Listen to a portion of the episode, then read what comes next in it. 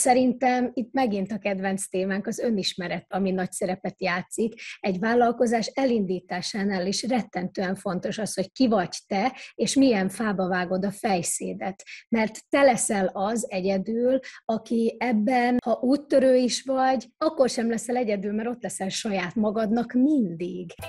No Sugar Podcast. Egy olyan adás, ahol megmutatjuk, hogy hogyan tudsz fejlődni tényleg mindenféle cukormáz nélkül. Üdvözöllek titeket, Békesi Brigi vagyok, a Beauty Robic alapítója, a válhatás szerzője, és ez pedig a No Sugar Podcast, egy olyan adás, ahol megtudhatod, hogyan tudsz fejlődni mindenféle cukormáz nélkül. Az egész műsor ötlete azért jött létre, mert szeretnénk megmutatni nektek egy másik utat, egy sugar daddy utat, hogy hogyan tudsz tényleg önállóan sikeres lenni. És persze erről nem egyedül beszélek, hanem ahogy azt már megszokhattátok, itt vannak a beszélgető társaim, Napek Évi, klinikai szakpszichológus, Kónya Bea, kommunikációs és Instagram marketing tanácsadó, Kozma Rita, Plus Size magazin főszerkesztője, stylist, body pozitív aktivista, és Balog Bugár Anna színésznő. A mai adásunk témája mi van, hogyha senki nem támogat? Mert rengetegszer hallani ezt, akár Facebook csoportokban, akár Instagramon, hogyha a vállalkozás előjön, akkor ez a téma mindig előjön, hogy nem támogat a férjem, a barátaim, a környezetem, a szüleim ellenzik, és ugye így sem egyszerű vállalkozni, hát még amikor az embert nem, hogy segítik, de inkább visszahúzzák. Úgyhogy ez tényleg egy nagyon fontos téma, és most szeretnénk mi erőt adni, és ezt kibeszélni, ezt a témát is, úgyhogy lányok, tapasztalatok, veletek hogy volt ez? Velem még jelenben is ez van. Most már idestova, hát hivatalosan hat éve vagyok vállalkozó, de, de azt mondanám, hogy óvodás koromtól kezdve vállalkozó voltam, vállalkozó szemléletű ember. Tőlem még mindig megkérdezik, akár a családom is, hogy van egy tanárvégzettségem is, tehát tanár is vagyok, és még mindig megkérdezik, hogy nem akarsz inkább visszamenni tanítani? És mondom, hogy egyébként most is tanítok, csak most már a saját iskolámat, iskolámban, a saját tanítványaimat, a saját tanár kollégáimmal, akiket én választottam ki, de én értetlen tekintetek. Tehát a szűk családban is még ma is elhangzik, hogy nem akarok úgymond egy rendes munkát, inkább ami, ami nekem jobb lenne. De sosem értem egyébként ezt, hogy ha valaki nem lát bele teljesen a másik életébe, akkor egy miért nem kérdezi meg, hogy egyébként jó így neked? Vagy a másik az, honnan jöhet ez, hogy ő jobban tudja, hogy nekem mi a jó? Ez nem az, amit Évi szokott mindig mondani, hogy ha valaki ilyen jellegű kéretlen tanácsot ad, vagy beleszól, az igazából nem rólad szól, hanem róla, és az ő félelmeit vetíti ki. Persze. Pont, pont tegnap is volt erről egy élő videónk Ritával, hogy mit csinálj azzal, hogyha beszólnak neked, vagy megjegyzéseket tesznek a külsődre, de hogy nem csak a külsőre szoktak a jó akaróink megjegyzéseket tenni, és tényleg mindig ez van, hogy hogyha valaki bizonytalan abban, hogy ő merné elvállalni a felelősségét annak, hogy ő neki hónapról hónapra fel kell hajtania az, azokat a megbízásokat, amiből ő meg fog élni, és hogy valamit kell kezdenie azzal a helyzettel, hogyha beteg lesz, nem tud dolgozni, és akkor nem fog pénzt keresni, akkor el se tudja képzelni, hogy más ettől nem retteg. És ha belegondol a te helyzetedbe, akkor rettegni fog, átérzi, hogy úristen, ő ezt nem bírná, és azt feltételezi, hogy te se bírod ennek a stresszét, és azt hiszik nagyon sokan, hogy ez vakmerőség. Épp a napokban gondolkoztam azon, hogy vannak problémák az életben, ami nehezen kiszámítható, hogy, hogyha át döntesz, akkor mi lesz a következménye, a B döntesz, mi lesz a következménye, de kifejezetten az volt a megélésem, hogy milyen jó, hogy az üzleti életben ez azért egy sor helyzetben jóval kiszámíthatóbb, és hogy hogy tudok abban bízni, hogy megfelelő előkészítéssel, mivel azért tanultunk mindannyian eleget, meg utána olvastunk, meg, meg nagyon sokat foglalkozunk ezzel, megfelelő előkészítéssel fel tudom mérni, hogy az egy jó döntés lesz nekem, és az előre viszi a vállalkozásomat, és ez sokkal kiszámíthatóbb, mint például mondjuk egy párkapcsolati döntés, hogyha összejövök ezzel a fiúval, akkor az majd jó lesz nekem, vagy nem, és hogy, hogy, hogy így örömködtem azon, hogy legalább ez egészen kiszámítható az életben, hogy nem ér akkor a meglepetés. De az elején nyilván nem tűnik mindig kiszámíthatónak, csak azt akarom mondani, hogy aki nem ebbe van, és nem olvasott utána, és nem szerezte meg hozzá a tudást, az nem tudja, hogy ez azért jóval átláthatóbb, mint ami ennek kívülről tűnik. Kívülről szerintem ez egy hazárdírozásnak tűnik, aki nem csinálja. Én ezzel abszolút egyetértek, Évi. Szerintem itt az a különbség, hogy attól függ, hogy hogy építetted fel a vállalkozásod. Mert hogyha egy stabil alapra építetted a vállalkozásod, tehát hogy tényleg egy érték alapú vállalkozást hoztál létre, akkor az nem tud, ugyanúgy, mint ahogy egy ház, nem tud olyan könnyen összedőlni. Tehát ugye azok a vállalkozások tudnak vagy tűnik úgy, mintha kockázatos lenne egy bizonyos idő után, mert az elején minden vállalkozás kockázatos, tehát hogy ez egyértelmű, ami nem stabil alapokon nyugszik. És ugye nagyon sokan azt csinálják vállalkozók, hogy ilyenkor fogják, bedöntik, újat csinálnak, bedöntik, újat csinálnak, ami egyébként nagyon rossz, mert a vállalkozókat is ezzel rossz színben tünteti fel. De hogyha valaki stabilan épít egy vállalkozást, és amit te mondtál, hogy a kezünkben van a, ugye a mi, mi felelősségünk, hogyha úgy építjük fel, hogy több lábat teszünk rá, hogy nem csak egy dolgon múlik, akkor ez sokkal stabilabb, mint ahogy az emberek gondolják, sőt sokkal stabilabb, mint egy munkahely, amit ugye a leépítésben neked nem lehet befolyásod, mert nem te hozod a nagy döntéseket, lehet, hogy az kihat a cégre, viszont utána téged fognak kirúgni, vagy egyszerűen fognak leépítenek, és pont téged rúgnak ki. Azért nem megy olyan könnyen ez a dolog, hogyha az ember tényleg saját magának építi. Nekem pont most van egy ilyen sztori, mindegy lényeg az, hogy a bevételemnek az egyik része egy rossz döntés miatt most így kiesett. És pont azt mondtam, hogy milyen szerencse, hogy nem egy lábon állok, milyen szerencse, hogy nem csak egy dologra teszek fel mindent, hanem a vállalkozást úgy építettem fel, hogy beleépítettem ezeket a dolgokat, hogy mi van akkor, hogyha ez nem, hogy ne, ne függjek, mert, mert ez nagyon rossz érzés a kiszolgáltatottság érzése, hogy egy valamin ezt egyébként vállalkozói tanács, nem szabad az egész vállalkozást egyetlen egy vevőre építeni. Ugye van olyan, hogy valaki csak egy nagy vevője van, és erre épít egy vállalkozást. Mert mi van, hogyha az az egy nagy vevő elmegy, és akkor kész az egész vállalkozás bedől. Tehát, hogy erre figyelni kell. Ha az ember ezekre figyel, és az jó alapokon van a vállalkozás, értékalapú, és építi, akkor valóban egy stabil, és nincsenek benne olyan kilengések, mint ahogy azt az emberek gondolják, amikor munkahelyen fizetést kapnak. Tehát, hogy azért egy kiszámítható dolog, sőt, sokszor ugye még jobb, mint amire gondolnánk. Én nagyon tudok kapcsolódni ahhoz, amit mondtál, én is mindig igyekeztem több lábon állni, mondjuk a színészeten belül is. Igen. Egy kis tévé, egy kis színház, egy kis ez, egy kis az, és ez nem azért volt feltétlenül, mert ekkora a kíváncsiság bennem, természetesen ez is benne van, de nem csak ezért, hanem ez egy jól megalapozott döntés volt a részemről, pont a szabadságérzete miatt, és ne kelljen azt éreznem, hogy izzadságszagú lesz a munkám, azért, mert muszáj csinálnom, mert csak az a lehetőségem van.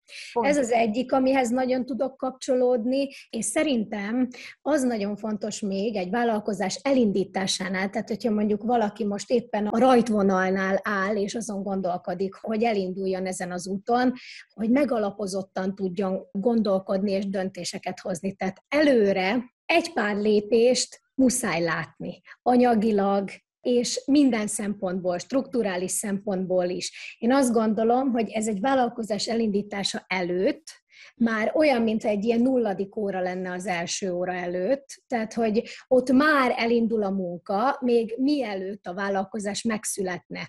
Tehát, hogy meg kell alapozni önmagunkban magát a, a vállalkozást. Nehéz így, hogy általánosságban beszélünk, de hogy én azt gondolom, hogy fel lehet készülni mentálisan, és egyébként anyagilag is a következő lépésekre, sőt nem fel lehet, hanem kötelező felkészülni, mert akkor sokkal, ahogy Évi is mondta, sokkal kiszámíthatóbbak a dolgok, és egy vállalkozáson belül az anyagi dolgok nagyon sok esetben biztonságosak és kiszámíthatóak, hiszen látjuk azt, hogy miben vagyunk most, honnan indulunk, hova szeretnénk eljutni. Ezek Pont ez a baj, Anna, vagyis hogy azt hiszem, hogy ezért születik ez a podcast most, hogy, hogy ezt az előkészítési munkát a rokonok, barátok, ismerősök, szomszédok nem látják, nem tették bele, mert még lehet, hogy látják is, hogy három hónapig, vagy hat hónapig, vagy egy évig erről olvasgattál, de mivel az ő fejükben nincs benne ez a tudás, ezért nem tudnak nézőpontot váltani, és hogy mhm. nekünk nagyon nagy szenvedést tud az okozni vállalkozóknak, hogy épp akitől a leginkább vágynánk arra, hogy támogasson minket ebben a helyzetben, az saját szorongásai és információ hiánya miatt nem tudja szívből megtenni, mert ő neki az jut eszébe, hogy úristen, mi van, nem fog sikerülni, hogy fog téged megvigasztalni, mit fogtok csinálni, és hogy ez, ez nagyon kellemetlen, vagy lehet, hogy szívből megteszi a támogatást, mondjuk bírja három hónapig, vagy fél évig, és aztán így szól a férjet, hogy akkor kéne látni már ebből valami pénzt, mert látom, hogy teszed bele az időt, és 0-24-be ezzel foglalkozol, de hogy Instázol. nem... Hát csak Instagramozol. Ja, ja csak Instázol, uh-huh. igen, mikor lesz ebből pénz. Nekem is le kellett ülnöm a férjemmel megbeszélni, még évekkel ezelőtt szerencsére már viszonylag hamar túl jutottunk ezen, hogy ott ülök a kanapén felhúzott lábakkal, nyomkodom a telefont. És akkor így mondja nekem, hogy, hogy nem, nem tudnánk egy picit együtt lenni a helyet, hogy valamelyik barátnőddel csetelsz. Ó, mondom, nem valamelyik barátnőmmel csetelek, hanem éppen állítok össze egy kreatívot, éppen időzítek, most majd megyünk, nem tudom, nyaralni egy hétre, és akkor már jóval előtte ugye elkezdek azon dolgozni, hogy legyen tartalom akkor is abban az időszakban. De mondtam neki, hogy ülj le, beszélgessünk erről, mit csinálok, amikor te azt látod, hogy a kanapén ülök felhúzott lábakkal, és nyomkodom a telefont vadul, hogy dolgozom. Nagyon-nagyon ritkán fordul elő, hogy ilyen esetben nem dolgozom, amikor a telefon nyomkodom, mert ugye a telefon az egy, igazából az egy számítógép. Tehát, hogy, hogy az nem csak játszadozásra jó, meg, meg nem tudom pörgetni az instát. Úgyhogy én mindenkinek azt javasolnám, hogy ha otthon azt érzi, hogy furcsán néznek rá, mert állandóan nyomkodja a telefont, és ő vállalkozó, vagy vállalkozni akar, akár tanul, akár posztokat időzít be, vagy, vagy bármit csinál, mert a munkájához köthető, a társát, vagy akivel él, ültesse le, és beszélgessenek róla, hogy figyelj, én most egyébként ezt csinálom. Tehát van egy, van egy ilyen ö, mém, vagy nem is tudom, a, ahogy ö, a Mark Zuckerberg, aki alakította a Social Network filmben, megy egy ilyen pizsomában az utcán, mellette pedig, nem tudom, megy egy öltönyös pas, és akkor ami ilyen szöveg van ott. Igazából az öltönyösök a pizsomásoknak dolgoznak. Tehát nagyon sokszor pizsomában ülsz otthon, és nyomkodod a telefont, és, és, és nagyon komolyan dolgozol, viszont ezt meg kell beszélni azzal, aki, aki ezt nem tudja.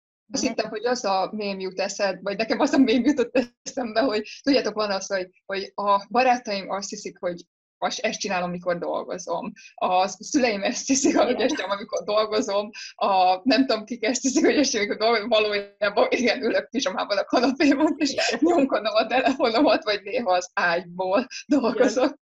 Igen. Egyébként anyukám volt az, aki tipikus alkalmazotti felfogása volt, és ő, ő volt az, aki a vállalkozást azt úgy élte meg, hogy amikor elkezdtem vállalkozni, hogy ez nem biztonságos, és hogy még, még néha most is meg szokta kérdezni, hogy nem akarunk dolgozni valamit, vagy tehát, hogy így, így neki valahogy a vállalkozás az nem munka. Évekig egyáltalán nem értette azt, hogy, hogy nem, nem dolgozom munkahelyen, tehát, hogy, hogy mikor akarok már dolgozni menni, miért nem, tehát, hogy egyszerűen nem, nem élte meg úgy, hogy én így biztonságban vagyok, mert ugye régen a biztonság az egyenlő volt azzal, hogy egy munkahelyre bejársz, akár mondjuk egész életeden át ugyanabba a munkahelybe, és ott megkapod minden hónapban a fix fizetést. Egy függőség is egyúttal. Pont olvastam erről egy ilyen, hát nem is tudom, hogy mémnek, vagy kvótnak, vagy minek nevezem ez, de hogy a, a fizetés az arra van, hogy elfelejtessék veled, hogy mik az álmaid. Tehát, hogy az, az a fajta ilyen függőség, amit azért adnak neked, hogy elfelejtessék veled, hogy, hogy mik az álmaid. És ez így tényleg annyira, mert az ember azt érzi, hogy azzal van biztonságban, és amiatt nem mer lépni. És ugye ez, amiről beszélünk most, hogy ha nem támogatnak, akkor az, az, ez tényleg ez egy nehéz belső folyamat. De én azt tudom javasolni erre most, hogy akkor a megoldás fele vigyük a, a szót, hogy mi van akkor, hogyha valaki nem támogat, hogy olyan kört kell keresni, ahol olyan hasonló felfogású emberek vannak, mint ahogy te is látod. Tehát ebben az esetben ilyenkor érdemes vállalkozók közé, most már van egy csomó online csoport, ugye, offline is lehet menni. A lényeg az, hogy hasonló gondolkodású vállalkozókkal vedd magad körbe, mert az ember tényleg az van, hogyha egy bizonyos féle csoportban van, és te teljesen máshogy gondolkodsz, akkor olyan kicsit olyan ufónak érzed magad ott a környezetbe, hogy, hogy furcsa, most te, te veled van baj. Aztán utána átmész a te környezetedbe, ahol ugyanúgy gondolkodnak, mint te, és akkor rájössz, hogy nem nem velem van a baj, csak nem jó helyen voltam. Eddig. Nekem ez már ilyen elvesztegetett idő. Én azt nem is már nem is ufónak élem meg, mert mindig ufó voltam, tehát szerintem amióta megszülettem valahogy, nem tudom, de hogy már azt érzem, hogy elvesztegetett idő. Azt, hogy hallgatom, hogy most akkor ő palacsintát sütött, vagy mindegy. Most, most ez jó, nem egy vállalkozói csoportban van pont egy e, ilyen téma, de hogy egyszerűen tényleg nagyon észre kell venni, hogy nekem szól, hozzám szól, épít, támogat, benne vagyok, vagy nem. És ha nem, akkor kész, vége. Legalábbis nálam rögtön akkor satufék, és keresem a saját csapatomat. A saját csapatról az jutott eszembe, hogy egyébként lehet, hogy nem, mondjuk nem vállalkozói vagy kezdővállalkozói Facebook csoportban találod meg. Nekem de lehet, hogy ezzel tudtok ti is azonosulni, mert többen olyan újító területen dolgozunk, vagy olyan vállalkozást viszünk, ami úgy nem nagyon volt rá példa előtte, amit Magyarországon. Az én témám is ilyen, hogy én ugye előtte egy évtizedig dolgoztam kommunikációs tanácsadóként, PRS-ként, nagy világcégeknek a kommunikációját támogatva az utolsó pozimban regionális pozíció volt, 11 országért feleltem, és nyilván mindenki hülyének nézett, amikor így mondtam, hogy akkor oké, okay, én ebből ki akarok lépni, egyéni vállalkozó szeretnék lenni, és ráadásul egy nagyon specifikus is témával szeretnék foglalkozni, amivel előtte senki nem foglalkozott Magyarországon, ugye ez az Instagram marketing. Tehát van, hogy persze senki nem hisz benned, se a környezetedben, se a szakmában, se a kollégáid közül, mert nem láttak erre példát, vagy féltenek, vagy kivetítik a saját félelmeiket. Nekem is így volt, és én ekkoriban még nem csatlakoztam semmiféle vállalkozói közeghez, tök ilyen egy egyedül álló úttörőként csináltam ezt a, a, az utat, és elkezdtem blogolni. Csináltam egy blogot, elkezdtem írogatni azokról a dolgokról, amik szerintem kellenek egy sikeres Instagram oldal felépítéséhez, meg elkezdtem erről Instagramozni. És a saját csapatom, az első ilyen tribe angol szóval kifejezve, az azokból a követőimből jött, akik el, először elsőként abszolút fogékonyak lettek erre, bekövettek, támogattak, adták a visszajelzéseket, adták a további témákat, és aztán elkezdték a híremet is vinni. Bea, Bea csak egy kérdés, hogy ahogy tudják a többiek is, hogy hol, hol blogoltál, tehát hova írtad? Elkezdtél írni blogot, de hova tetted ki utána, hogy azt elérték? Gondolkoztam két opción, és ezt mindig minden ügyfelemnek javaslom ezt átgondolni, hogy melyik lehet a jobb. Egyrészt a saját domain, ami a tied, és ugye a Google-ben is akkor, hogyha valaki rákeres a témádra, akkor a te saját oldaladat dobja ki, amit aztán ezeket a találatokat akár targetinggel újra meg tudod mondjuk találni. És van a másik opció, hogy egy ingyenes blogmotorra, mert ugye a saját oldalot az, az nem teljesen ingyenes, mert tárhelyet, domén, stb. kell fizetni, fenn kell tartani az oldalt, és van a másik, ami teljesen ingyenes, hogy van egy blogmotor, amire te viszed a blogodat, például ilyen az Indexnek a blog.hu oldala, én a legelején indítottam mind a kettőn, tehát volt egy pikra.blog.hu is, hogy majd az index kiemelés az milyen jó lesz nekem, de emelt is ki szerintem, de én azt úgy kb. egy-két-három blogpost után ott hagytam, és csak teljes egészében a saját doménemen vitt blogomra alapoztam ezt, hogy elérjem a célcsoportom, meg az Instagram oldalamra, mert ez így sokkal ki, jövedelmezőbb volt, egyszerűen sokkal jobban megérte ezekre koncentrálni. Tehát a saját csapat, az nekem már egyből a célcsoportomból jött. Megint így a, a kis hallgatóinknak a fejével gondolkozom, most eszembe jutott, hogy azért azt úgy emeljük, hogy nincsen azzal semmi baj, ha valaki alkalmazott akar lenni, és hogy nem, nem arról, meg azzal sincs semmi baj, ha szeret palacsintát sütni, és szeret róla beszélgetni eszünkbe juthatott, hogy úristen, lehet, hogy velem van baj, mert nem illek ide, és átmegyek a saját közegembe, és rájövök, hogy nem velem van baj, hogy az sem azt jelenti, hogy akkor az előző környezettel baj volt. Hanem, csak így akartam tisztázni, hogy egy, egyikünk se gondolja, szerintem, hanem egyszerűen csak annyi, hogy ha nem a közegedben vagy, akkor nem fogod jól érezni magad, és ha átmész a közegedbe, jól fogod érezni magad, de ez nem minősíti az előző közeget. Csak nem, nem vagytok összeillők. Ez, ez olyan, mint egy párkapcsolat, hogy vannak összeillő emberek, meg vannak nem összeillők. Attól még nem azt jelenti, hogy ez nem jó, csak valamiért nem meccselnek egymással. Így van, így van. Igen, nekem még az jutott eszembe, amikor lépünk mondjuk egy szintet, vagy nem szintet, hanem mondjuk jobbra lépünk, vagy balra lépünk, és mondjuk egy másik társaságban találjuk magunkat, ami teljesen ugyanazon a szinten is lehet, mint, a, mint az előző. Teljesen mindegy, csak egy másik társaság. Az olyan inspiráló tud lenni, ez nem gyakorlati dolog lesz, és nem gyakorlati tanács, amit most mondani fogok, viszont szerintem legalább annyira fontos a meggyőződés tehát, hogy meg tud minket erősíteni egy jó környezet abban, hogy belülről önmagunkat is tudjuk aztán később táplálni.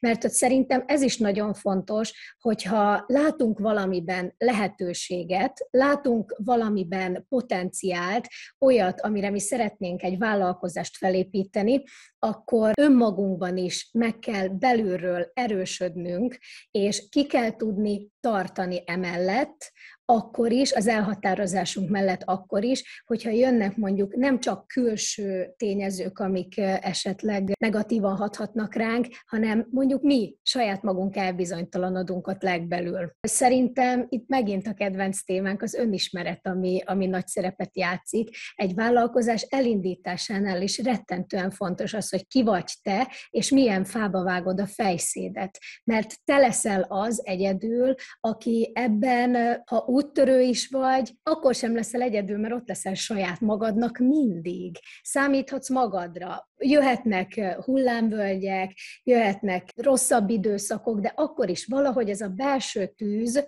az ott tud maradni, hogyha valós az elhatározás. Szerintem ezt is nagyon érdemes átgondolni a gyakorlati tények mellett, hogy te tényleg hiszel-e abban, amiben bele akarsz vágni. Mert ha hiszel benne, akkor könnyebb lesz kitartanod.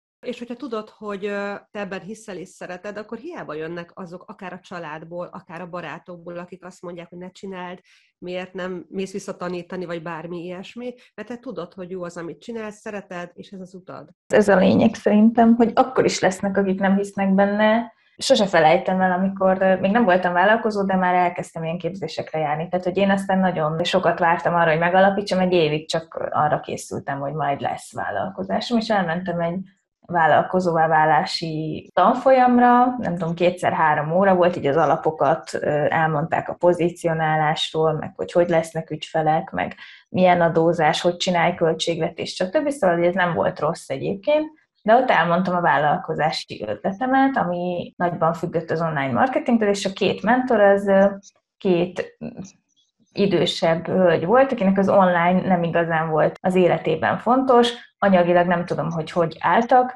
de amikor elmondtam, hogy milyen áron szeretnék mit értékesíteni, akkor így, így elkezdtek óvainteni, hogy hát ebbe inkább akkor ne fogjak bele, mert ez nem nagyon lesz sikeres, tehát hogy erre tuti nem lesz velő senki. Úgy jöttem el, hogy te jó ég, hát megkérdeztem a nem célközönségemet arról, hogy be fog-e jönni a, az üzleti ötlet, amin gondolkozok, és szerencsére nem vette el a kedvemet, de azért egy picit elrontotta az aznapomat, tehát így a lelkesedésemet, az aznapomnak a fényét, és hogy, hogy lesznek olyanok, akik nem hisznek benne. Ez viszont nem jelenti azt, hogy akkor az nem jó.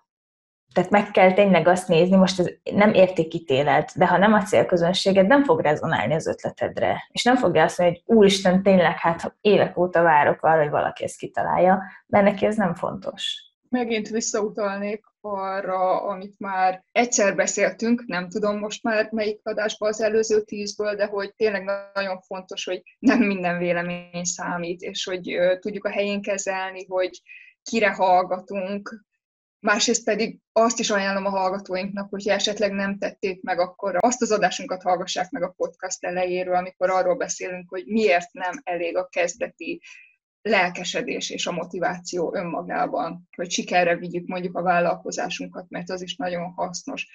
Nekem egyébként megvan a válaszom, vagy van egy válaszom erre a kérdésre, de azzal ti mit kezdenétek, mit javasolnátok annak a hallgatónknak, aki, aki már tényleg ott van a férje, vagy bár, bárki, és mondja, hogy most már villantanod kéne valamit, vagy egyszerűen csak belső indítatás, vagy tényleg már így, így rosszul érzed magad, hogy elveszed az időt a férjettől, a családodtól, a gyerekeitől, de nem tudsz anyagilag még felmutatni, mondjuk akár fél év, egy év után se, semmi kiemelkedőt. Mit, mit javasolnátok az ilyen hallgatóknak? Én tudom, én tudom, hogy mit javasolnék. Az emberek mindig felülértékelik azt, hogy rövid időn belül mit tudnak elérni, és alulértékelik azt, hogy hosszú időn belül. Én itt abszolút ezt mondanám, tehát most nyilván könnyű lenne azt mondani, hogy jó, ne hallgassunk rá, csináljuk. Tehát ez akkor könnyű, amikor én kívülről mondom, és nem vagyok benne, de amikor tényleg az embernek gyereke van, férje van, és nem, nem mondhatja azt, hogy oké, okay, nem érdekel, nekem most vállalkozáson hagyjatok, majd két év múlva bejön, akkor újra itt vagyok. Ilyenkor azt kell szerintem csinálni, hogy kompromisszumot kell találni. Tehát egy olyan, olyan megoldást, kompromisszumos megoldás, hogy haladjon is a dolog, de több időt tudj szánni a családra, gyerekekre, stb. Tehát, hogy, és itt jön az, amit mondtam, hogy alulértékeljük azt, hogy hosszú időn belül. Tehát, hogy amikor csak 10 centiket haladunk, 10 centimétert, de minden nap 10 centimétert előre haladunk, az 3-4 év után már nagyon messze elvisz. Nyilván könnyebb annak a dolga, akinek se gyereke, se kutyája, se macskája, se mondjuk munkahelye is adnak pénzt, hát az a legegyszerűbb akkor szárnyalni, de azért a legtöbb ember nem így van, én is úgy kezdtem a vállalkozáson, munkahelyen dolgoztam mellette, és a munkahelyen nem mondhattam azt, hogy most hagyjatok békén, nekem most vállalkozást kell építeni, hanem akkor nem volt igen napi 8 órám arra, hogy vállalkozást építsek, csak munka után volt ugye az a pár óra, amíg ki nem döltem. És ez, ez az, amit meg kell találni. Tehát mindig arra kell gondolni, hogy, hogy akkor hogyan lehetne ezt úgy megoldani, hogy csak egy picit, de haladjon a dolog előre. Tehát nem muszáj egyből ellepni a netet a szakértői hozzászólásoddal, de ha minden héten megírsz egy szakmai cikket, vagy akár, az nagyon sokat számít egy fél év, egy év után. Nekem ez a tanácsom. Tehát, hogy egyrészt a konzisztencia, másrészt bennem felmerül, hogy tényleg fél év, egy év után nincs -e valami, amibe bele ne lehetne avatkozni, vagy hogy valamit ne, ne lehetne megvizsgálni, hogy akkor ez pontosan úgy zajlik-e, és, és az történik-e, aminek történnie kell. Mert én azt gondolom, hogy egy jó vállalkozási modellnek fél éven, egy éven belül hoznia kell valamennyi látványos bevételt, hogy, hogy visszaigazolódjon, hogy ez működik. Tehát, hogy az üzleti modellt felül kell szerintem vizsgálni, vagy a célközönséget, vagy a, a módját a, a dolgoknak. Ott kommunikálok-e, ahol a célközönségem van, fog, olvassa-e az, akinek szánom, mert hogyha nem tudom én B2B-nek szeretnék értékesíteni, lehet, hogy a TikTokon és az Instagramon nem fognak olyan mértékben megtalálni, és át kellene, tehát hogy hiába szeretek Instagramozni, lehet, hogy át kellene mennem LinkedIn-re, most ez csak egy példa volt, és ez egy nagyon basic dolog, de hogy én mindenképpen, ha nem hozta volna a várt eredményeket, amit én elkezdtem tavaly, én mindenképpen tanácsadásra mentem volna valakihez. Én, én itt azért annyit beleszólnék így vállalkozóként, hogy lehet olyan, hogy fél év, egy év után nincs eredménye, mert ugye, hogyha valaki nem szakértői vállalkozó, hanem mondjuk egy, egy vállalkozást épít, akkor bizony sor az előkészülete, amire mire egyáltalán eljut a starthoz, hogy elkezdi azt a, azt a terméket mondjuk árulni, tehát hogy elkezd oda vagy szolgáltatást, az lehet, hogy fél háromnegyed, egy év, sőt, még akár több is lehet. Tehát ezt most csak azért, hogy ugye szoktuk mondani, tehát ne onnantól, hogy elkezded árulni. Igen. Onnantól viszont... Már, igen. Igen, és ez nagyon jó, ez arról, erről beszéltünk akkor, amikor ugye ez, hogy nem elég csak a lelkesedés, aztán akkor ö, került ez szóba, hogy azt is észre kell venni, hogyha valami úgy nem jó, ahogy épp csináljuk, és akkor változtatni kell ezzel. Nem, nem mindig ugyanúgy menjünk neki a falnak, hogyha nem törjük, hát akkor nézni kell az egyéb megoldásokat. Ez egy kérdés lenne a részemről hozzátok, hogy ugye Évi említetted, hogyha mondjuk bizonyos időn belül nem, nem hoz a vállalkozás annyit, amennyire mondjuk számítottál, vagy nem, nem indul be, hogy akkor mit lehet tenni? Tehát kihez fordulnátok tanácsért? Szakértőkhöz. Az adott marketing meg marketingeshez. Igen PR, kommunikáció, marketing, sales. Épp, épp most láttam valamikor délelőtt Wolf Gábornak a posztját arról, hogy nem tudom már pontosan, hogy volt, az volt a lényege, hogy nem a véletlen művel, hogy mondjuk a Covid alatt életben maradtak vállalkozások, hanem jól marketingeztek, és én még viccből alá is írtam direkt kommentbe, hogy á, az csak a szerencsém múlt. Szóval, hogy alulbecsülik az emberek, meg nem értik még távolról nézve azt, hogy mekkora jelentősége van a marketingnek, de például most így nagyon eszembe jut, nem tudom, hallgatja, de majd ajánlom neki ezt a mai adást mindenképp, Ferkop Lajos, akinek van egy étterme Szegeden, steakre specifikálódott étterem, és életben maradt a Covid alatt, és baromi jól megy neki. Biztos voltak hónapok, mikor nem így érezte, meg tudjuk, hogy azért nem volt könnyű, de hogy nem a véletlen műve, hogy Lajosnak ennyire jól megy az étterme. Egyáltalán nem. Lajos nagyon aktív volt végig. Nagyon. Na, nagyon, és nem, nem állt meg, és nem hagyta abba, és nem adta fel, és hogy ne, de nem vette vissza a marketing költségeit. Tehát nem azt gondolta megoldásnak, hogy akkor fú, a büdzsére vigyázni kell, és akkor nem költök marketingre. Tehát a, a marketing az nem egy, nem tudom, manipulatív eszköz, rossz értelembe vett manipulatív eszköz, amivel ráveszünk embereket, hogy nálunk költsék el a pénzüket, hanem az, az alapja annak, hogy jól menjen a vállalkozásod hívod a figyelmét a célcsoportodnak arra, hogy miért és hogyan teremtesz értéket az ő életében. Igen, és hogyha jó a terméked, akkor ezzel ő jól jár. Sőt, nem is tudom már kivel beszélgettem talán. Igen, most eszembe jutott egy kedves barátommal, aki marketinggel foglalkozik nagyon régóta, hogy hogyha jó a terméked, akkor nem, hogy jó, hogy marketingezel neked, hanem kötelességed. Tehát, hogy el kell juttatnod azokhoz, akiknek az segíteni fog, és hogy erről így át kell valahogy konvertálni az agyunkat a, a reális felfogásra, hogy a marketing az nem egy szükséges rossz, nem a tukmálom magam másokra, úgyse fogja megvenni, akinek nem kell.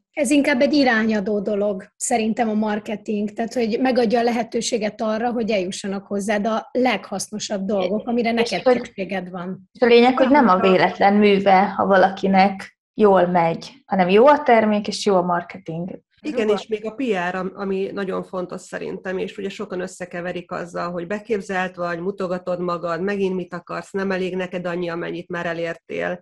És például ugye nagyon sokszor, nagyon, vagy hát a legtöbben nem látnak bele, hogy hol tartasz és mit csinálsz, és lehet, hogy éppen te szenvedsz, és otthon hátulról pedig nyomnak téged, hogy na most már legyen valami, most már, most már lássunk belőle valamit, és lehet, hogy éppen a, az, hogy megmutatod magad. Tehát mondjuk a PR is egy ilyen dolog, hogy, hogy egyáltalán szakértői cikkek mondjuk egy, egy magazinban, vagy valamilyen együttműködések, és ez mind hozzátesz ahhoz, hogy te jobban haladj. Tehát ez annyira sok összetevős, és nagyon fontos, hogy ne azt érezzük, amit mondtál, Évi, te is, hogy a marketing az manipuláció, meg ez a jóbornak nem kell cégér. Hát én, én nem tudom, falnak megyek, hogy még mindig ezt olvasom rá, de gazdasági magazinok alatt is kommentekben, hogy Úristen, tehát, hogy még mindig itt tartunk, de hogy nem, annak pláne kell a cégér, de hogy, de hogy magadat megmutasd, hogy te létezel, te értesz hozzá, és ugye, mint mondta is Brigi, hogy nem csak szakértői vállalkozók vannak, minden területen jelen kell lenned, és menned kell előre, és hogyha ezt látja a családod, hogy te teszel érte ilyen szempontból is,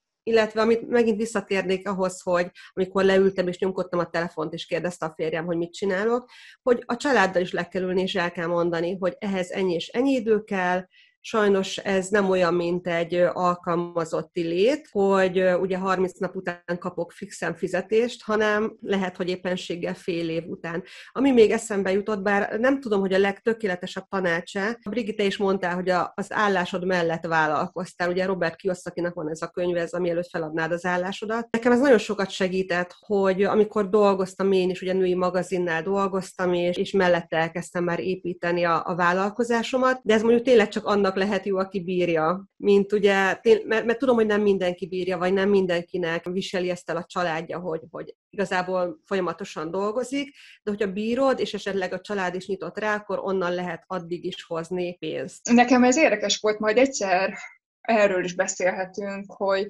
én kb. két-három hónapot tudtam csak dolgozni. Én is főállás, vagy igen, főállás, alkalmazotti főállás mellett indítottam el a vállalkozásomat, és annyian nevettem itt az előbb, amikor Brigi mondta, hogy hát nem szólhattam a főnökömnek, hogy figyelj, most ne add ide ezt a munkát, mert én egy vállalkozást építenék. szóval igen, én sem tudtam vállalkozást építeni, amikor hazamentem 9-10 óra munka után, akkor még beletettem a blogpost írásba, meg az előkészületekbe, stb., amely, amíg így még fogott az agyam. Na de nekem én végül a semmibe léptem ki két-három hónapnyi átfedés után, viszont az egy olyan mentális felszabadulás volt, ami behozta azt, hogy utána sikeres tudjak lenni. Tehát én, én például biztos vagyok benne, hogy nekem nem indult volna be új a pikra, hogyha én még fél évig csak úgy másodállásba csinálgatom. Szerintem igazából ez azokra vonatkozik, akinek semmi, tehát semmilyen tőkéje nincs, egyáltalán nincs semmi, semmennyi pénze, és ugye otthonról is nyomják, hogy, hogy legyen valami felüled, és mondjuk van két-három gyerek otthon, inkább ez talán az, azokra vonatkozik, de egyértelműen sokkal felszabadítóbb, hogyha az ember száz százalékban a vállalkozására tud figyelni. Képzeljétek el a teljes állásom mellett, az elején én három este magánrendeltem, meg suliba jártam, hogy, hogy tanuljak, és aztán amikor ott hagytam a, az állásomat, akkor még egy kicsivel több mint egy évig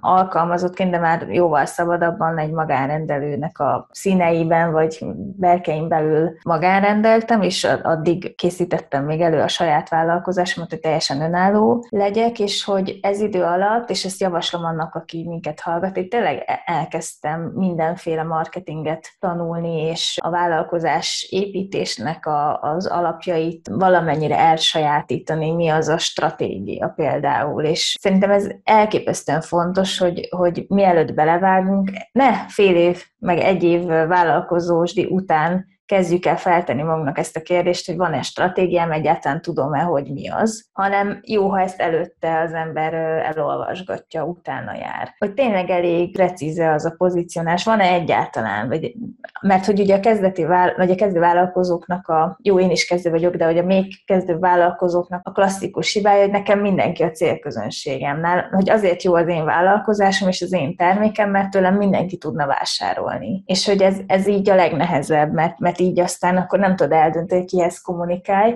és akkor nem reklám, mert nem fizet érte, hanem ajánlás, szívbe jövő ajánlás, ez most így a szemedbe dicsérlek be, de hogy el kell menni beához, például tanfolyamokra, márkaépítés az Instagramon, márkaépítés és vásárlás ösztönzés, igaz ez a neve. De szóval, hogy, hogy ott azt meg lehet tanulni, hogy milyen üzenetet tűzél ki az ászlódra, amit aztán szívesen, majdnem szó szerint idézgetem bárnéha, amit aztán szélesen kitűznek a követői, követőid is a zászlajukra, és ezáltal terjedni tudsz, és akkor épül, meg erősödik az én márkád. Szóval tanulni kell. Pont ezt akartam én is mondani, így shameless self-promotion, tehát ilyen arcátlan önpromó. Megcsináltam hogy, neked.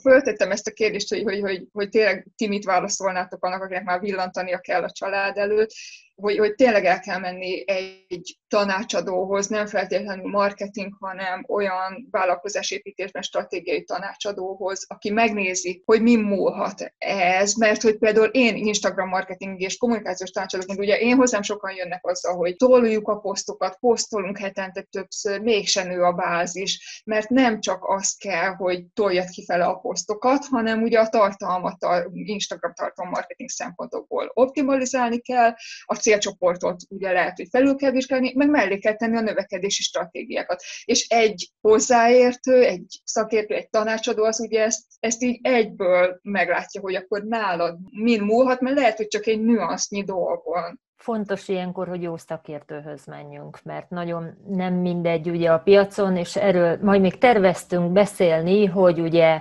nem mindig a, az, akinek jó a marketingje, az a jó szakértő, hanem ilyenkor fontos, hogy hogyan, főleg amikor valaki az elején van a dolognak, és tudjuk, hogy ilyenkor nagyon számít ugye az az összeg, amit kiadsz rá, fontos, hogy kiad és nézd meg, hogy hova adott ki ezt az összeget. Tehát, hogy nem mindegy, hogy kinek hova, mert minden vállalkozásba a felelősség végül azért, aki a vállalkozás, és nem lehet másra mutogatni. Tehát, hogy ezt tudom, hogy nehéz, tudom, hogy sokszor, de a végén minden vállalkozásnál felelősség azért, aki a vállalkozás. Igen, és miközben kezdőként vagy a vállalkozás előtt nagy összegnek tűnik ez, és adott esetben mondjuk egy, egy sorszakértő emelhetne bőven árat, mert még többet ér a tudása, egy kezdőnek az is fájdalmas lehet ez az összeg, de hogy nagyon hamar visszahozza egyébként a, a befektetett árat, ha, ha jó szakértőhöz mész, nem szabad attól félni, hogy kifizethetetlen csillagászati árak, és emiatt azt mondom, hogy á,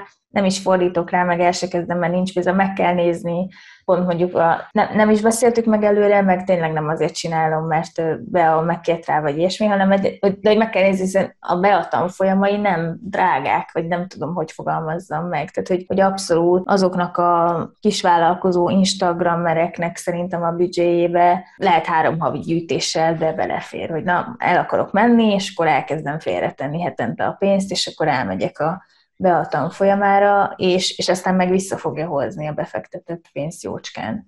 Most már meg kell köszönnöm az ajánlást, most két hét múlva túl leszek a fotográfus OKJ vizsgán, aztán már nem is kell kampányolnom, hogy jönnek az őszi workshopok, webinárok. Egy jelentkező már biztos van az én személyemben, mert az Instagram felé én is, én is szeretnék majd nyitni, mert ott nekem nagyon csekély a tudásom. Na, de ezt majd megbeszéljük be. Ami még eszembe jutott, ami nekem sokat segített így az utamon, egy ilyen mondat, amit apukám szokott mondogatni, Anna, minden csak elhatározás kérdése. Szerintem egy vállalkozás indításakor is erre kell gondolni, hogy tényleg minden csak elhatározás kérdése, mert ha megvan a belső elhatározásod, akkor meg fogod találni azokat, amik megerősítenek, meg fogod azokat találni, akik megerősítenek, jönnek azok a tanfolyamok, és nem lesz, érezni fogod, hogy ebbe bele kell fektetni pénzt, időt, energiát, és nem fogod problémának érezni azt, hogy oké, okay, most napi 20 órát fogsz dolgozni. És lehet, hogy ez csak egy Sőt, jó esetben ez csak egy időszak, és ezt is érdemes végig gondolni, hogy mi az, ami mondjuk neked a te élethelyzetedbe, a te körülményeidbe, családod körülményeibe belefér anyagilag, időben, bármiben, mert mindenféleképpen áldozni kell tehát úgy nem fog elindulni egy vállalkozás sem, hogy játszik könnyedséggel, és nem teszünk bele semmit. Lemondásokkal minden esetben járni fog. Vagy ha nem is lemondásokkal, de nevezzük áldozatoknak, ami egyébként nem is tűnik aztán később áldozatnak, sőt közben sem, csak tudni kell, hogy miért csinálod. Ha megvan az elhatározás, megvan, amiben hiszel, akkor szerintem ezek az utak megnyílnak ki akarsz lépni az alkalmazotti munkádból, a 9-től 5-ig tartó alkalmazotti munkádból, tényleg ez a cél, hogy ne 9-től 5-ig tartó munkád legyen, akkor készülj fel hogy a következő időszakban 0-24 fogsz dolgozni. Ez biztos, hogy így van. Az én esetemben is volt olyan, amikor szerintem ezt mindannyian el tudjuk mondani, hogy, hogy napi 18-20 órában. Tehát tényleg, amikor nem aludtunk, akkor dolgoztunk. És szerintem ez teljesen oké. Okay. Tehát, hogy bele kell tenni azt az időt, azt az energiát, és ez meg fog térülni, hogyha valaki a környezetedben erre negatívan reagál, akkor először is kommunikálni kell, nagyon fontos a kommunikáció, de hogyha a kommunikációval, jó szándékkal nem megy a dolog, akkor lehet, hogy azokat a kapcsolatokat is érdemes átértékelni. Szóval, hogy ez is, ez is egy érdekes dolog, mert ezt Évitől tanultam, hogy létezik ez a kifejezés, hogy elfejlődés. Tehát létezik ez a jelenség is, hogy mondjuk van, vannak a környezetedben emberek, akiket szeretsz és ragaszkodsz hozzájuk, de lehet, hogy ők nem a te tempódban fejlődnek, vagy nem azokban a dolgokban fejlődnek, amikben te fejlődsz, és nem kell, hogy ez visszahúzó erő legyen. És ilyenkor, ha megvan az elhatározás arra, hogy jól akarsz élni, ha megvan a terméked, megvan, amit te el szeretnél adni, akkor ez menni fog, akkor is, hogyha bárki visszahúzni akar, mert érezni fogod, kik azok az emberek, akikre hallgatnod kell adott esetben, és kik azok, akik nem, jól kell tudni szelektálni. Ilyenkor, amikor az, hogy kire kell hallgatni, akkor azt kell figyelembe venni, hogy az az illető abban relevánsan elérte valamit. Tehát, hogy amikor a vállalkozásba is nem csak egy embertől kell kérdezni, hanem ugye attól függően, hogy miben van szükséged segítségre, attól függően kell kiválasztani, hogy kire hallgatsz. És ugye amikor beszélünk a szülőkről, barátokról, társról lehet, hogy egyébként tiszta szívből szeret, és amikor azt mondjuk, hogy újra kell gondolni a kapcsolatot, akkor nem azt jelenti, hogy meg kell utálni az illetőt, csak meg kell érteni, hogy nem biztos, hogy abban ő látja relevánsan, és a legjobb jó szándékkal sem nem biztos, hogy az, amit mond, az, az jó tanács. És pont ezért kell attól függően szelektálni, hogy kire hallgatsz. Én igazából így szoktam, mindig, amikor valami kérdés van bennem, akkor olyan embert próbálok keresni, aki abban már előttem jár. Mert ő akkor tudja, hogy mi az, amit lehet, mi az, amit nem. És hogyha már itt tartunk az előttem járásnál, feltetted az előbb annak a kérdést, hogy, hogy mi az, amit ugye hogy is szólt a kérdés, amikor erre mire mondtuk a marketing meg a PR-t, hogy Mihez fordulnátok, vagy mik azok a gyakorlati tanácsok, ami, hogyha elakadás van, igen, elakadás. kihez fordultok, igen. És akkor itt szóba jött az, hogy, hogy ugye, hogy a marketing nagyon fontos meg a PR, mert hogy, hogy azzal megoldható és itt most a saját tapasztalatról beszélnék, hogy van olyan, és főleg ez a COVID nagyon jó bebizonyította, igazából arra volt, hogy gyorsan alakuljanak a dolgok, hogy tényleg van olyan, hogy valakinek az az irány, ami addig működött, az, az már nem működik. És ezt viszont itt hiába marketingezi jól, hiába jó a pr itt nem ez a jó megoldás rá, hanem észre kell venni, hogy változik a világ, változnak a trendek. Mondok egy saját példát, mert az a jól meg lehet érteni. Nekem ugye van egy saját stúdióm, egy Beauty központ otthon, amit köteleztek rá, hogy zárva legyen tavaly. Tehát, hogy most azzal ott nem lehetett mit csinálni, tehát én ott hiába hirdettem volna, hogy gyertek a Beauty Robi központba, amikor be kellett zárni és kész. Nem volt ilyen választás. Mi az, amit lehetett itt csinálni? Ugye nyilván azzal, hogy fizikálisan nem lehetett elmenni edzeni, ezzel felértékelődött ugye az online edzés. Azonnal egy hét alatt megoldottuk, hogy online lehessen jönni edzeni. Lett ugye az előfizetéses rendszer, ahol tudtak beauty robikozni, meg hát tudnak ugye a mai napig, van az applikáció, tehát már eleve a trendek miatt mi mentünk ebbe az irányba, de ott rögtön váltani kellett. És ezt azért mondom, mert ez is egy nagyon fontos része, hogy amikor ugye mit tegyél, ezt is észre kell venni, hogy ha valami azért nem működik, mert én, én már viszonylag ugye régóta vállalkozok, tehát hogy így érek, ami működött akkor, amikor én elkezdtem vállalkozni, annak most köze nincs ahhoz, ami most van. Tehát ha én, én hiába készültem arra, mert ha én most ugyanazt csinálnám, mint akkor, már rég nem beszélgetnénk itt ebben biztos vagyok, mert változik a világ. Ha valaki három, négy, öt, hat éve, akkor az észreveszi, nagyon-nagyon sokat változik a világ, akár öt évre visszamenőleg. Pont a Ritával beszélgettünk ugye erről, a plus size modellkedés, hogy amikor elkezdted, akkor ez, ez még sehol, sehol nem volt, nem, nem is kapott szerepet ez az egész dolog, olyan nevetségesnek tűnt. Most meg bizony, már bizony. azt lehet mondani, hogy erre fele megy teljesen a világ, hogy nagyon nagy hangsúlyt kap.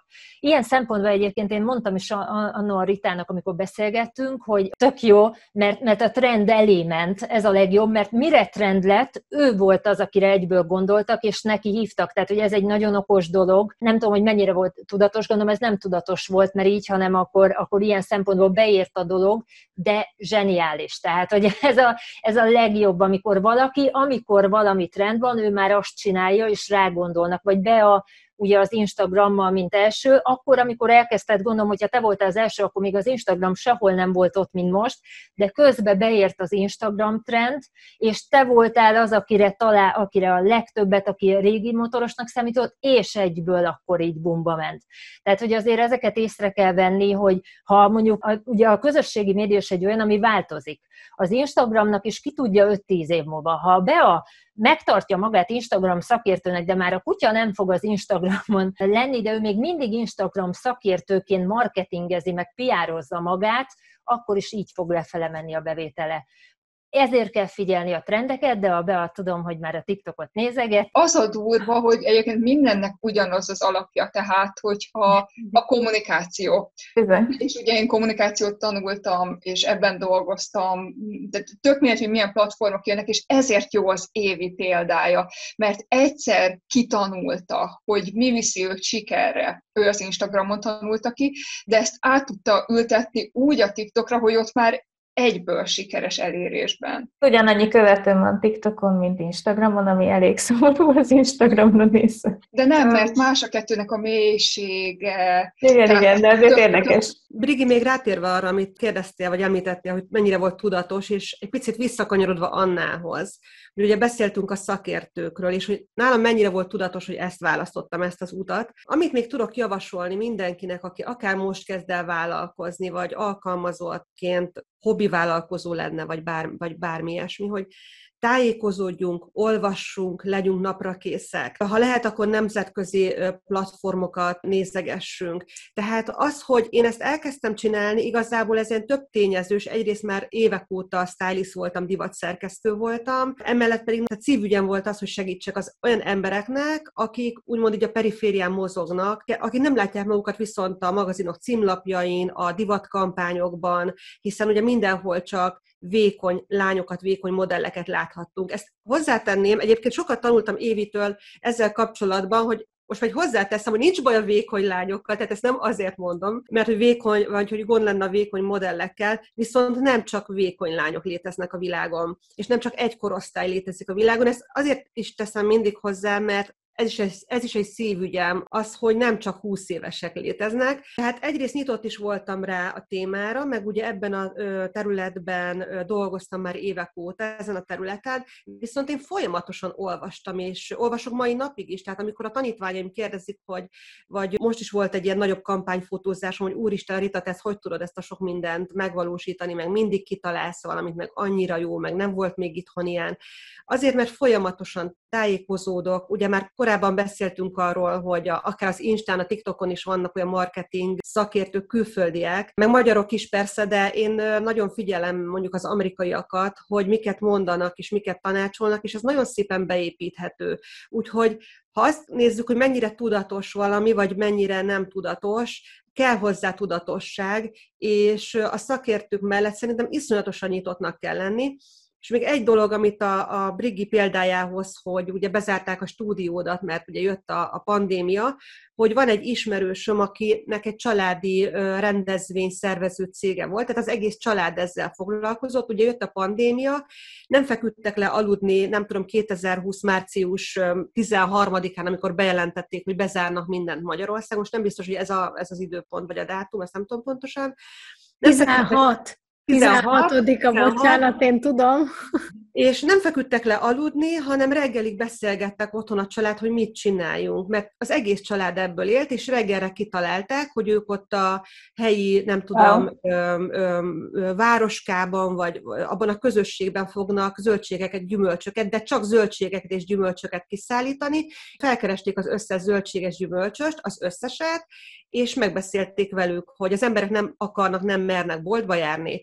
Ők pedig kiviszik wow. ezeket a zöldségeket, gyümölcsöket. Tehát szó szerint akkor március 16-a délután kettőtől, amikor ezt kihirdették, hogy, hogy pandémia van és ez van, ők március 27 reggel 8-ra kitalálták ezt az egészet, és elkezdték szállítani a zöldségeket, gyümölcsöket. Tehát senkinek sem könnyű, senkinek sem egyszerű, viszont nagyon-nagyon nyitottnak kell lenni. Ez nagyon fontos, és nagyon rugalmasnak kell lenni. Mindig is a reziliencia lesz a menő. Rugalmasnak is, meg ellenállónak is kell lenni. Így van. Ez, tök jó, hogy mondtad ezt, hogy tájékozódni kell. Szerintem ez egy jó végszó, hogy végül is minden rajtunk múlik, és úgy lesz ez kiszámítható, ha tudatosan tanulunk és fogyasztjuk az ezzel kapcsolatos tartalmakat, akárhol is. Köszönjük, hogy velünk voltatok, és jövő héten találkozunk újra, és kövessetek minket Instán, Spotify-on, Apple Podcast-en, YouTube-on, minden, igen. Mindig eszembe jut egy ismerősöm, aki azt szokta írni, egy ügynöksége van, bútorokkal foglalkozik, hogy és éjjel az utcán, de minket Jaj. ott ne. Azt ne. És tájékozódjatok, tanuljatok. Tanuljatok. És hajrá. Az a legjobb. Sziasztok!